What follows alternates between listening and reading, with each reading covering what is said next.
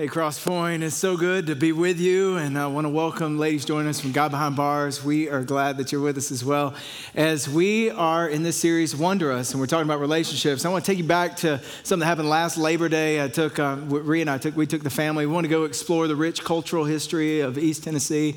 So we took them to Dollywood and uh, Pigeon Forge. And on the way there, we rounded a corner and we looked up and we saw a building. And on the side of the building, there were the words adult high school.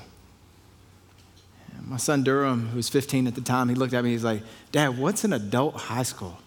And I'm like, I don't know. Like, but you got a little computer in your pocket. Why don't you get it and figure out like what an adult high school is?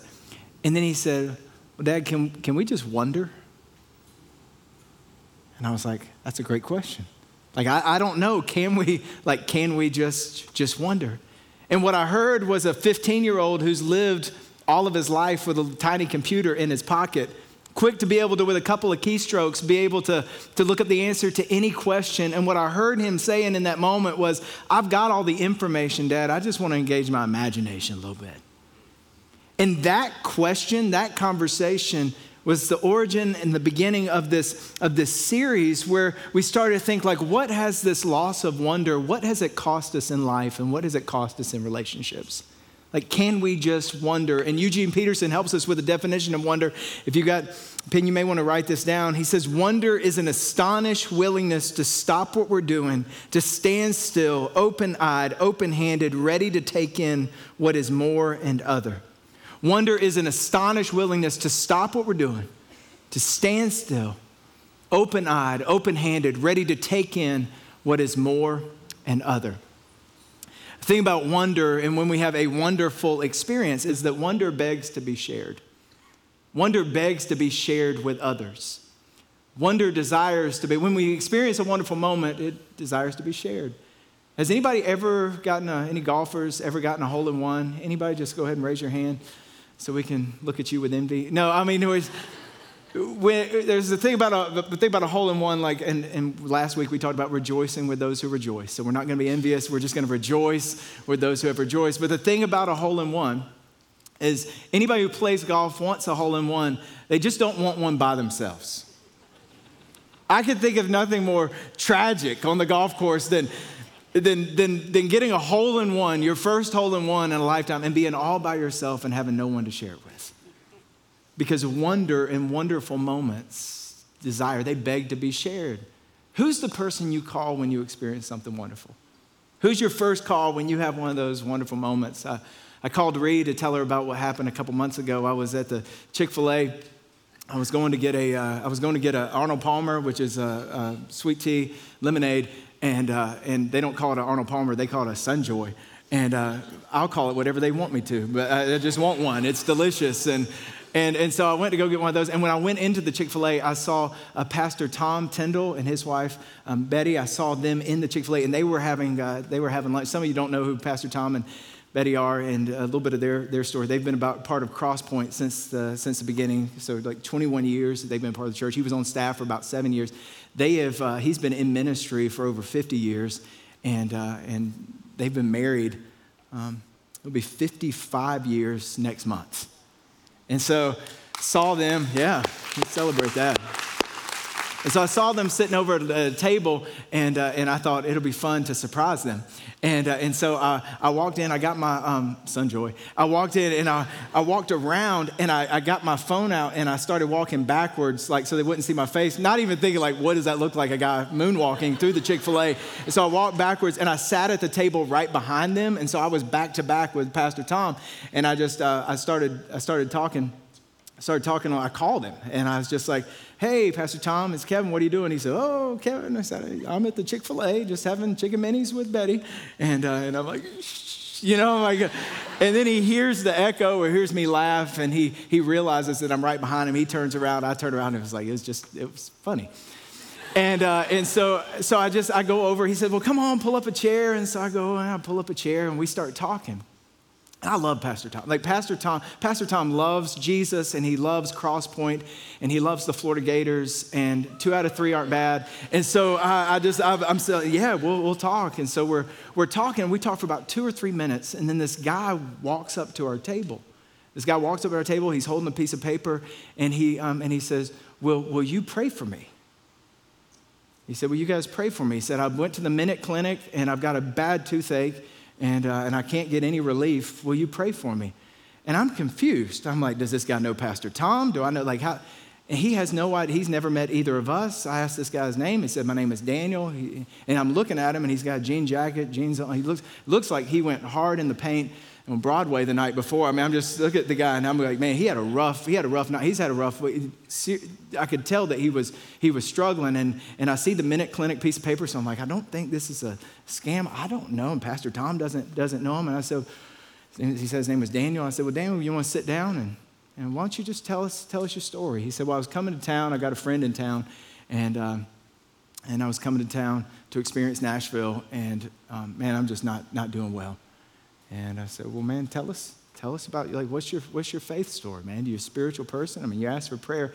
He said, Yeah. He said, My mom and dad, they're believers. He said, I'm from Florida. I live down there, and my mom and dad are believers, but I'm I'm not uh, where I need to be. And uh, he said, I'm really struggling. And I said, Man, what are you what are you struggling with? And he said, I'm struggling with addiction, and, uh, and struggling with with alcohol and, uh, and drugs. I said, man, what kind, of, what kind of drugs? And he said, all the kind. And um, I said, Man, can we, um, can we pray for you? And he said, Yeah. And so we, we began to pray for, for Daniel. And it was in that moment, like God just, God met us and we just, we prayed for, we prayed for his heart. We prayed for his relationship with his parents. We prayed that his relationship with God would be restored. We prayed for freedom. And, uh, and then we, we said, Tom prayed, Pastor Tom prayed, Miss Betty prayed, and then we got done and uh, said amen. And he looked up and he was just weeping. And he goes, My toothache is gone, which is wild because we didn't even pray for his tooth. and I was like, Man, if your toothache, maybe that means God took care of your heart as well. That he healed your heart as well. If he can heal your tooth, he can heal your heart. And there was just this powerful moment. And Tom, Pastor Tom we're all looking at each other like, what just happened, you know? And you know, I was, I was thinking about thinking about that story, and, and I love that love that story. Um, just I wanted to let you know if you see Pastor Tom and Miss Betty at Chick Fil A, just get ready. God's about to move. Okay, that's why. just look for them when you go into the Chick Fil A. Um, I also share that to go. I don't know how all of that worked together. I don't know how all that came together with this guy knowing to come and ask us to, to pray for him, with, with us praying for his toothache and us praying for his heart, how we knew what to pray for in his life. I don't know how all those things came together, but I don't know how electricity works, and I don't know what they put in a Chick fil A sandwich to make it so addictive. But I do know this that I don't have to understand something completely to enjoy it fully. Like that's, that's wonder. I don't, have to, I don't have to understand something completely to, to truly enjoy it fully. That's wonder. And here's what's crazy Pastor Tom and Miss Betty, they didn't come to Chick fil A looking for a miracle, they were looking for chicken minis. I came looking for a Sunjoy. Daniel came looking for relief from a toothache, and God was looking for Daniel. Here's what you need to know no matter where you're, what you're dealing with, what you're going through, that God is pursuing you out of his love for you. And a miracle happened that day. There were a lot of miracles that happened that day, but one of the miracles in that story that maybe you might have missed, it was really the combination of a thousand little miracles. And that miracle is the miracle of resilience. See, it's the miracle in our culture, in our day, in our world that Pastor Tom and Miss Betty have been married almost 55 years. That's a miracle. That Pastor Tom has been, been in ministry for 52 years and that they've been at the same church for 23 years. That's resilience. It, it takes resilience to be married for 55 years. It takes resilience to stay in the same church for 23 years. It takes resilience to be in ministry and to finish well after after 52 years. So, we've been talking about how to restore wonder in relationships. We've talked about humility. We talked about integrity. We've talked about empathy. And today I want us to talk about resilience from Romans chapter 12. Now, if you are looking for a definition of resilience, I personally, I love the definition that um, author Tom Bols- Tod Bolsinger gives of this, of resiliency. And let me go ahead and give it to you. If you're taking notes, you can write it down. Resilience is the ability to wisely persevere together in our God given mission when we face external challenges and internal resistance. Let me give that to you again. Resilience is the ability to wisely persevere together in our God given mission when we face external challenges and internal resistance. Resilience is showing up when you want to shut down, it's getting up for one more round when you want to throw in the towel. It's continuing to press on after setbacks and failures and difficulties and challenges and adversity in life. Resilience is what enables you, it's the virtue that enables you to continue to move forward, to learn from your mistakes, to continue to, to keep growing and to keep going. That's, that's resilience. And, and God wants to build resilience into our hearts and into our lives and into our relationships. In Romans chapter 12, the Apostle Paul is writing to the church at Rome, and he's writing to them and he wants to inspire them in resilience. Because remember, there in Rome, there was, a, there was an emperor, Claudius, who what happened was he, he sent all the Jews, sent them away, so out of Rome. And when they came back, they found the Roman Christians didn't adopt a lot of the same traditions or hold to a lot of the same beliefs. There was differences in the way that they, they practiced faith and part of the church. And so there were differences in what they believed about what was kosher and what would they believe about circumcision and about a lot of things. And so Paul is writing this letter saying, I want you to be united. I want you to, to restore the fellowship. I want you to be together. I want you to experience unity because of what we believe about the gospel. Because what Paul was hoping for is that the church at Rome would have a strategic place when it came to expanding the gospel to the, to the ends of the earth. We understand that our resilience is not just for us. Our resilience is for others, it's for the next generation, it's for those who will follow. So he's like, I want you to have resilience so that, so that the church at Rome can be a launching pad for the mission of what would happen to Spain and to the ends of the earth, that our resilience is, is bigger than us. And then he's saying, I want you to stay united in the gospel. And what is the gospel? What is the good news? It's that we have a resilient God with a resilient love who never gives up on you. And that this re- resilient God with a resilient love sent his son Jesus to go to the cross for us. He went to the cross for us and he overcame death. A resilient God who overcame death, he, he, he went, he conquered death. But the worst evil that the world had to put out there, Jesus, he overcame, he faced it directly and overcame it, and he's working to restore all things. And so, this resilient God with the resilient love, He puts His Spirit in us. When we put our faith in Christ, He puts His resilient Spirit in us so that we can keep moving forward and become more like Christ. That's what God wants to do in your life. He wants to make you more like Christ, to form Christ likeness in us. And at the same time, that we would fulfill the mission that He has for us. You have a purpose in life. And God has put His Spirit inside of you to make you more like Christ, and so that you can accomplish His mission for your life. That's, why we, that's where we find peace and fulfillment and happiness. It's from living in relationship with Him and living the mission that He has for us, the purpose that He has for us. And so, how do we, how do we have this resiliency formed in us? So, I want to give you three primary ways. If you're taking notes, you can write them down. Three primary ways that the Spirit of God forms resilience in us if you're taking notes, you write it down. The first is word and prayer. Word and prayer. At the beginning of Romans chapter 12, it says, Be transformed by the what? By the renewing of your mind. The Holy Spirit works in us to renew our minds. To, what that means is to change the way that we think. My friend Jon Acuff, he says this. He says, One of the worst mistakes we can make is believing that all of our thoughts are true. So we want to examine what we're thinking because, because how we think determines how we live. And so we want to take, take every thought captive. And so we have those little lies running around like, I'm good for nothing. Like, this will never work. Like, nobody cares about me. Like, it doesn't matter if I keep going. I can just hang it up. I can just give up. When we have those thoughts that are, that are lies and those thoughts that come from shame and accusation, which shame and accusation does not come from God.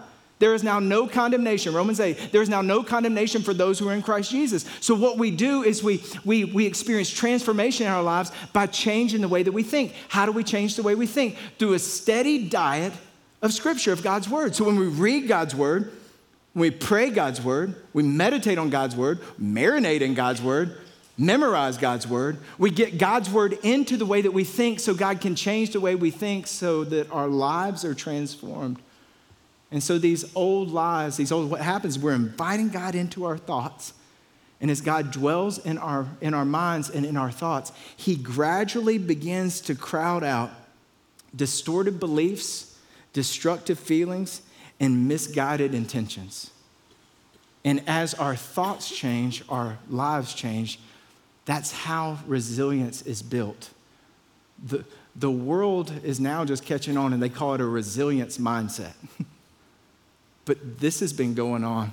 This is the reason God gave us His word. This is what Paul's talking about when he says, Be transformed by the renewing of your mind, that we examine our thoughts, take every thought captive, and through a steady diet of Scripture in our lives, we build a resilience mindset. We're able to persevere. So, the word and prayer, that's the first way that God does it. Another way that God builds resilience in our life is relationships. Is relationships. When we're going through external challenges and facing internal resistance, we need other people. We need other people to encourage us. We need other people to help us. But it's also the other people in our life, the different people in our life, that teach us how to love. We don't learn how to love by being with people who like us and are like us. We learn how to love by being around people who were different than us. And what happened in Rome, you had the differences. You had different beliefs, you had different opinions, you had different, you had different backgrounds, you had different temper. When the different people enter into proximity in our lives, God uses people who are different than us to teach us how to love. People are like resistance training for learning how to love. And it's through those relationships that we need God's grace. Have you ever had somebody that just wears you out? Don't point. Do not point. Have you ever had somebody that was just like a little extra grace required? Just an EGR, like just extra grace required? in life? we all have. The reality is, you are somebody else's EGR. Like you're somebody else's extra grace required. And we all need grace from God. and so we receive His grace, and it's in the context of relationships with people who are different than us that we learn how to love. And there are some people who are a master class for you when it comes to love. You're getting your master's degree in learning to love. And when we face those people, we can either we can either just try to handle it on our own or we can pray, God, would you stretch me? Would you grow me? Would you teach me? Would you help me? Because it's in those relationships that we learn how to forgive, that we learn how to tolerate, that we learn how to, how to repent, that we learn how to adapt, we learn how to sacrifice. It's those relationships with different people, whether it's a spouse or children or a coworker other family members or our neighbors that we learn how to love. I believe that God has not put those people in your life by accident, but they're on purpose. Those relationships are there on purpose.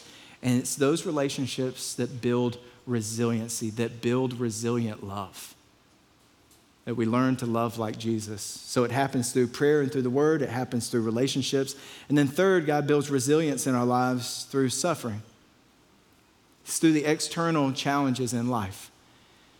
And none of us will make it through this life without experience suffering. And suffering was not part of God's original intent in creating the earth. But it is one of the things, it's an instrument that God will use to build resilience in us in a fallen world to help us form Christ in us. Look at what Romans 5, 2 through 5 says. It says, We rejoice in the hope of the glory of God. Not only so, but we also rejoice in our sufferings because we know that suffering produces perseverance, perseverance, character, and character, hope. And hope does not disappoint us because God has poured out his love into our hearts by the Holy Spirit, whom he has given us. Suffering builds resilience. God uses His Word, He uses other people, and He uses the circumstances in our lives to build resilience in us. In Romans chapter 12, Paul tells us what, what he gives us a great definition of what resilience is. And I want to read, I want to share it with you. We'll pick up in verse 10. He says, Be devoted to one another in love, honor one another above yourselves, never be lacking in zeal, but keep your spiritual fervor serving the Lord. Be joyful in hope, patient in affliction, faithful in prayer. Look at the very beginning. He says, he says, Be devoted to one another in love. What is devotion? What is devotion? It's that commitment. It's that I'm locked in with you. Like we're in this together. Have you ever watched uh, bull riding? Have you ever watched that moment like where they where the where they take the take the rope and they go and they just wrap it around their wrist? Like in that moment where they just wrap it around their wrist, they're going, I'm locked in. I'm not going anywhere. Well, I might go somewhere, but I'm doing everything I can to lock in here. It's that, it's the, the tie-in. It's that moment like, like I am tie in. That, that's a picture of devotion. That's a picture of being, of being devoted. And Paul's writing to the church, he's like, be devoted, like tie in, in a, in a world that lives in a transfer portal. That when things get hard, you just go somewhere else. When things get difficult, you look for an escape. In that moment, Paul's saying, be devoted to one another in love. Like the tie in in relationships.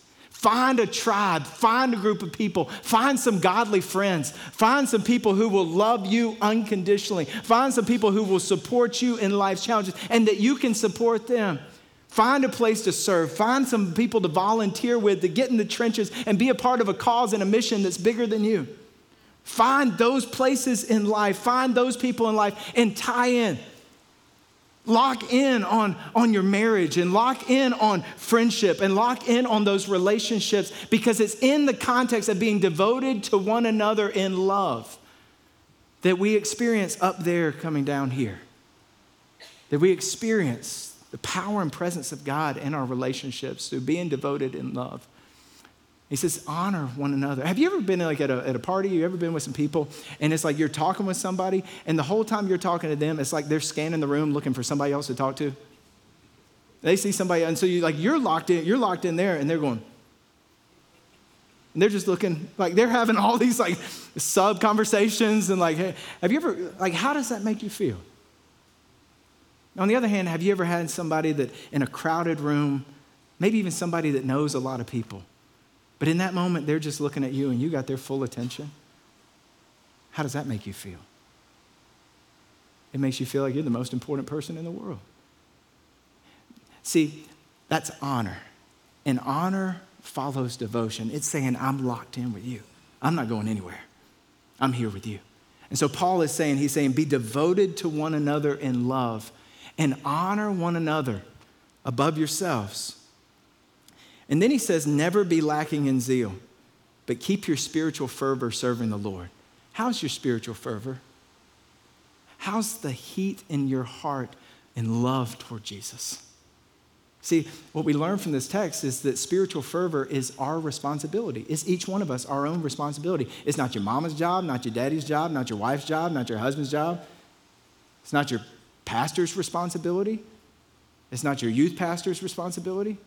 Your spiritual fervor is your responsibility. And here's why this matters in resilience because if our heart is not white hot in love for God, then what happens is we start going to other people to meet needs that only God can meet. See, if God's not meeting those needs and our spiritual fervor, our heart for Him, and us giving Him our love and receiving His love, we start going to other people to meet the needs. It's like going around with, with God's job description, trying to give that to other people, and they can never meet God's job description. And so He says, keep your spiritual fervor serving the Lord. And then He says, be joyful. He gives this great triad of resilience. He says, be joyful in hope, patient in affliction, faithful in prayer. Isn't that good? You know, definition of resilience? Be joyful in what? Hope.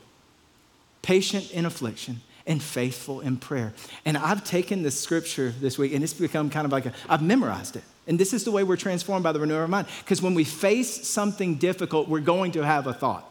They call it a stream of consciousness.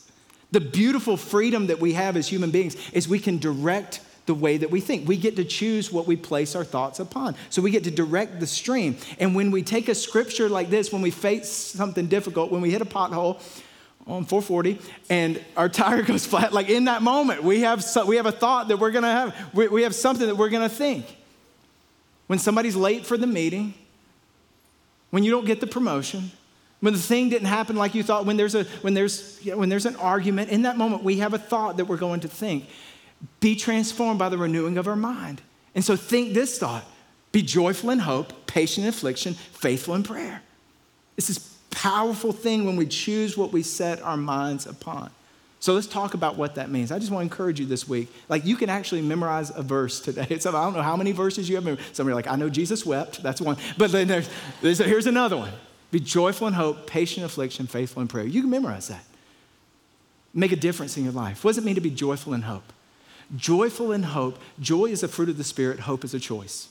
That's what Annie taught us the first week. Hope is a choice that we make. What is hope? Hope is future oriented faith.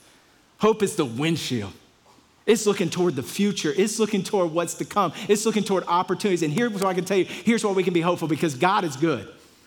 God is good, and He is, he is for our good. He is for our good, and He is for His glory. And God will bring good into our lives for His glory. And so that means when we face difficulties, we face adversities, we know that God is working and we know that God gives good gifts and we know that God has good plans for us and we know that He works all things to the good for those who love Him and are called according to His purpose. So here's what we know if it's not good, God's not done. God is still working. And so hope is the windshield of the faith. But here's what I know about when I drive the car I have a windshield, but I also have a rearview mirror. And so I have a choice when I'm driving. Am I going to look out the windshield or am I going to look in the rearview mirror?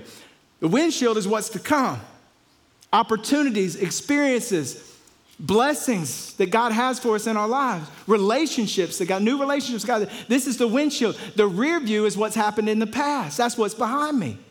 And in life, we have a decision to make. Are we going to look forward out of hope in the windshield of faith, or do we look in the rearview mirror at what happened behind us, at the past, at our hurts, at our pains, at betrayal? Because we all have the choice. Now, you can, you can glance at the rear view, but don't gaze at the rear view. If you gaze at the rear view mirror, that's how you get in a wreck. If you lock in on the rear view mirror, I mean, it's okay to look there every now and then, but when you're moving forward, it's looking through the windshield of hope. And I wonder how many of us in life were stuck in relationships because we're gazing at the rear view instead of gazing out the windshield. It's okay to glance at the rear view. But what do we do when we look in the rear view? And what do we, how, do we, how do we have this joyful hope? And one of those gifts is why Jesus gave us communion, the Lord's Supper. Every week when you walk into any of our campuses, there's a little cup that you can, you can take. I'd encourage you with a couple, maybe friends or family members, to make that part of your worship. Sometime that you grab a few of those and together you go through and experience the Lord's Supper together. And with each one of those little cups, you can remove the top and there's, there's bread. And Jesus said, Remember me. Remember that my body was broken for you. And underneath there's juice. Jesus said, Remember me, that my blood was shed for you. And when we remember him, it helps us. That there is big hope in that little cup. because what we remember in that moment is that our past has been dealt with. That all our past, our past has been dealt with. That everything that's in the rearview mirror of your life has been dealt with at the cross. That your past has been forgiven. And he is with us in the present and that He has our future taken care of. That your eternity, if you're in Christ, your eternity is secure in Him. And if you can trust Him with your eternity, you can trust Him with next Thursday. I'm going to say that again. If you can trust Him with your eternity, you can trust Him with next Thursday. And some of you are like, but my, my final exam's next Tuesday. You can trust Him with Tuesday too. there is big hope in that little cup that He is with you, and He is for us, and He is working in all of our circumstances. Be joyful in hope. Be patient in affliction. Patient in affliction. What's affliction? Bible calls this long suffering. This is endurance. He says, be patient in affliction. What, why can we, how can we be patient? Because God is working. We can trust that He's working. Even when we can't see it, even when we don't feel it, God is working. And when we are patient in affliction, He is working in us. Now, here's what I can tell you about affliction is that we don't want to experience it. And so the temptation is to escape, the temptation is to run. But you can't have wine without the crushing of the grape, and you can't have oil without the crushing of the olive. And the anointing in life oftentimes comes through the crushing. And so, if we always run when the crushing comes, we don't experience it. Impatience says, I want to, I got to get out from under this. Some people say, well, God will never give you more than what you can handle. No, that's not true. God will never give you more than what you can handle with Him. And so it's in the adversity and in the affliction and in the patience. And impatience wants to run, impatience wants to escape. But it's in that that God does a work. And what I know from my own life is that impatience never leads us to make good decisions. How many of you make good decisions? And what impatience does, it causes us to make quick decisions that oftentimes are not led by the Holy Spirit, but led by our own desires to escape. But what, when, as we are patient in suffering, what we see is we see that's how God leads us to His best. And God's timing is all it is. It's always perfect. God is never late. He is rarely early. And He's always on time. And it's through being patient in affliction that we learn God's timing and we find God's ways and experience God's choice. And God's plan is always worth the wait. It was being impatient in affliction that was what created an Ishmael instead of an Isaac. But as we are patient in affliction, that's how we encounter God's plan. And God's plan is always worth the cost of a delay. In 2020, we learned something about waiting, didn't we? Some of you just blocked that out. You're like, PTSD, right? 2020, we learned about waiting. There was a mantra that I came across when it, it was super helpful for me when it came to being patient in affliction. And it was from the Mennonite Peace Center. And it was a, uh, it was a three part mantra. And here's what they say you might want to write down, especially if you're, if you're leading in a time of crisis. Let me give it to you. It's stay calm, stay connected, and stay the course. That's not just for a business, that's not just for a church. It can be for a marriage, for a friendship, in all of our lives. Stay calm, stay connected, and stay the course. That's resilience. That's resilience. And then faithful in prayer. This is what makes resilience possible. How do we remain joyful in hope? Being faithful in prayer. How do we remain patient in affliction? Being faithful in prayer. And when you think about prayer, I want you to think about, I want you to think about keeping company with God. Just having conversation with God. Talking to God and listening, from, listening with Him. He's saying being faithful. Now, when you think about faithfulness, I want you to think more consistency than intensity. Being faithful in prayer isn't so much, don't do that. Especially if you're on a stage in front of a bunch of people. Never like, like when you think faithfulness, it's not so much about intensity, it's about consistency. It's about the things that we do every day, every week, every month, every year. That's how you change a culture. That's how you experience change in our lives. What do we do every day? And saying, be, be faithful. Your first cup of coffee with Jesus, faithful in prayer. It'll change your day, bringing faithfulness to prayer. A, a, a great, um, a great illustration of being faithful in prayer came from something I read. There was a study from an organization called Family Life. They did a few, few years back, and they, they they studied and they interviewed thousands and thousands of Christian couples. And here's what they discovered they discovered that fewer than 8% of Christian couples said they prayed together regularly. Now, fortunately for their study, it had a silver lining. And here's what they found they found that of the 8% of couples that prayed together regularly, fewer than 1% of them divorce. Let me give it to you one more time. Of the 8% of couples that prayed together regularly, fewer than 1% of them divorce. Now, the prayer doesn't have to be fancy. You don't have to change your voice when you pray. You don't have to pray really anything profound. It's the faithful consistency of praying. It's at, at night before you go to bed, just reaching over, husbands, grab your wife's hand and just say, God, thank you for this day. Thank you for this day. Thank you for our family. Thank you for our marriage. Just find some things to be thankful for and say, God, would you help us? Would you help us be joyful in hope? Would you help us be patient in affliction? Would you help us be faithful in prayer? Just share your heart to God. It doesn't have to be long, doesn't have to be profound. It doesn't say anything about that. It says the, the faithfulness of this, it builds resilience. I was just thinking that's consistency. And it takes a lot of, look, I can pray with a lot of other people, but what I learned in my marriage for many years, I didn't do this because it was just hard. It was hard at the end of the day to reach over and to pray. And you were like, it shouldn't be hard. It was. But it's powerful what this small act of obedience does. how it transforms things because you can't go to bed mad at somebody you just prayed with. And the act of saying, God, we need your help here, of expressing need and help to God. It doesn't have to be long, doesn't have to be profound. You don't have to change your voice, doesn't have to be fancy, but just a simple prayer makes a huge difference. And you can do nothing and experience the odds that the world experienced 50 50. Or you can do one act of faithful prayer and consistency and increase your chances of making it to 99%. And here's what happened with prayer prayer restores wonder. Say, God, what could you do? And that's why at the end of the service at all of our campuses today, we're going to have a time of prayer. If you need prayer today for anything, we'd love to stand with you, pray for you. If you can healing in your heart, healing in a relationship, maybe healing of a toothache. We know God can do that. Um, we want to invite you to come forward in prayer. But before we finish today, I want to share a story of resilient love.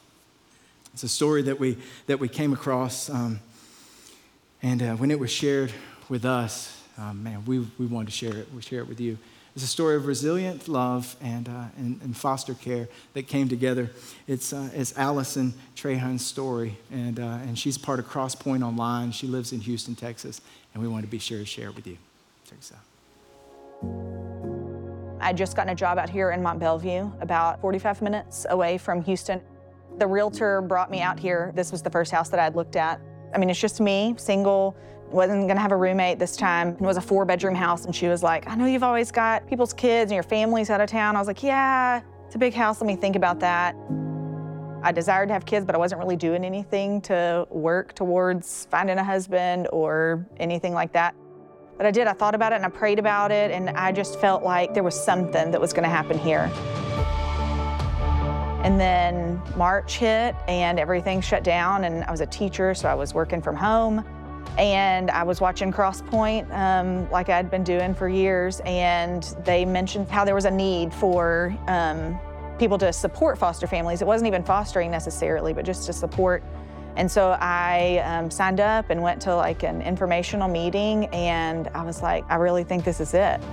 There was a fear being single, and I just realized I can't always live in the what ifs because there's a lot of things that can change at the drop of a hat, no matter what your situation is. I was officially licensed on September the 10th of 2020. And then September 24th, I got my first call, and that baby was here that night. My first placement, I only had her about three and a half months.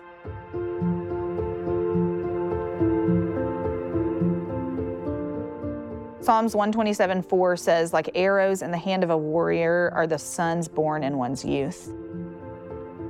I decided that when my kids were leaving, I would make like a collage of pictures of them. And so I went out and bought all different shapes and sizes of arrows. And so that's what we do. Like that week that they're leaving, when I found out, we go outside and we get messy and paint. And they paint an arrow so that I can hang that up just to remind myself again of like what I'm doing and why I'm doing it.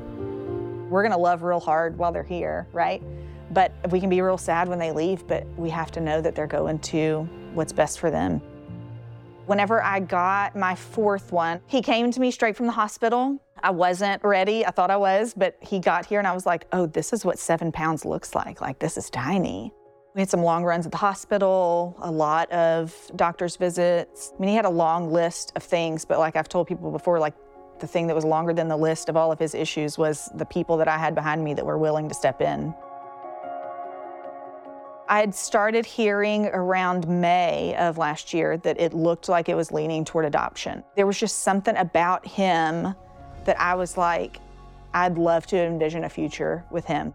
And if the opportunity would have presented itself for any of the first three, I would have done the same thing for them.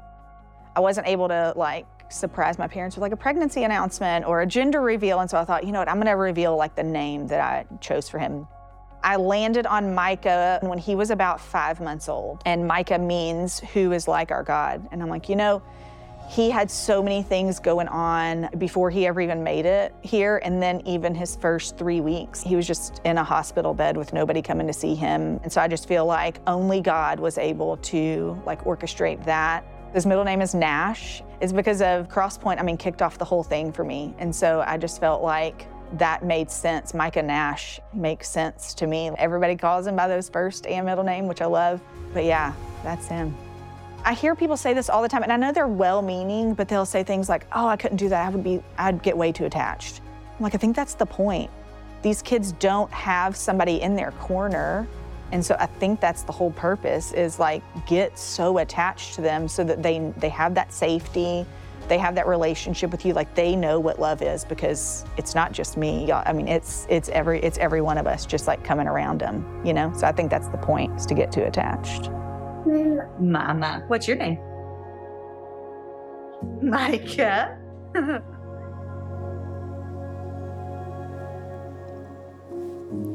A great story? Thank God for that. I want to share something super cool that you were a part of this past week that maybe you didn't know about. Um, our team was so moved by that story that the Dollar Club team came together and said, felt compelled to do something uh, for them. And, uh, and so um, what we were able to do together because of your generosity to the Dollar Club, uh, we were able to give $10,000 toward a 529 plan, uh, education savings plan for Micah Nash to help set him up for the future because of the way you give. Um, his, his name, Micah, means who is like our God, and our God is generous. And, uh, and you are generous. We're never more like God than when we give ourselves away. And this, this month for foster care awareness, we want to, to put this opportunity out in front of you to ask God, God, what would you have, what would you have me do? And there are two primary ways to get involved. As one is to explore what it would be like to be a foster care family, and the other is to be a part of a support team that comes around these families. And so we would encourage you, ask God what he would have you do. And one way to take a next step is to go to crosspoint.tv slash foster care and find out more about the informational meeting we have um, so that you can take that next step as well. And, uh, and I, um, I want to give you a PSA before we dismiss. Um, next week is Mother's Day. So if you didn't know that, just, uh, just want to make sure you know that and encourage you this week to be, uh, to be joyful in hope, patient in affliction, and faithful in prayer. We'll see you back next week.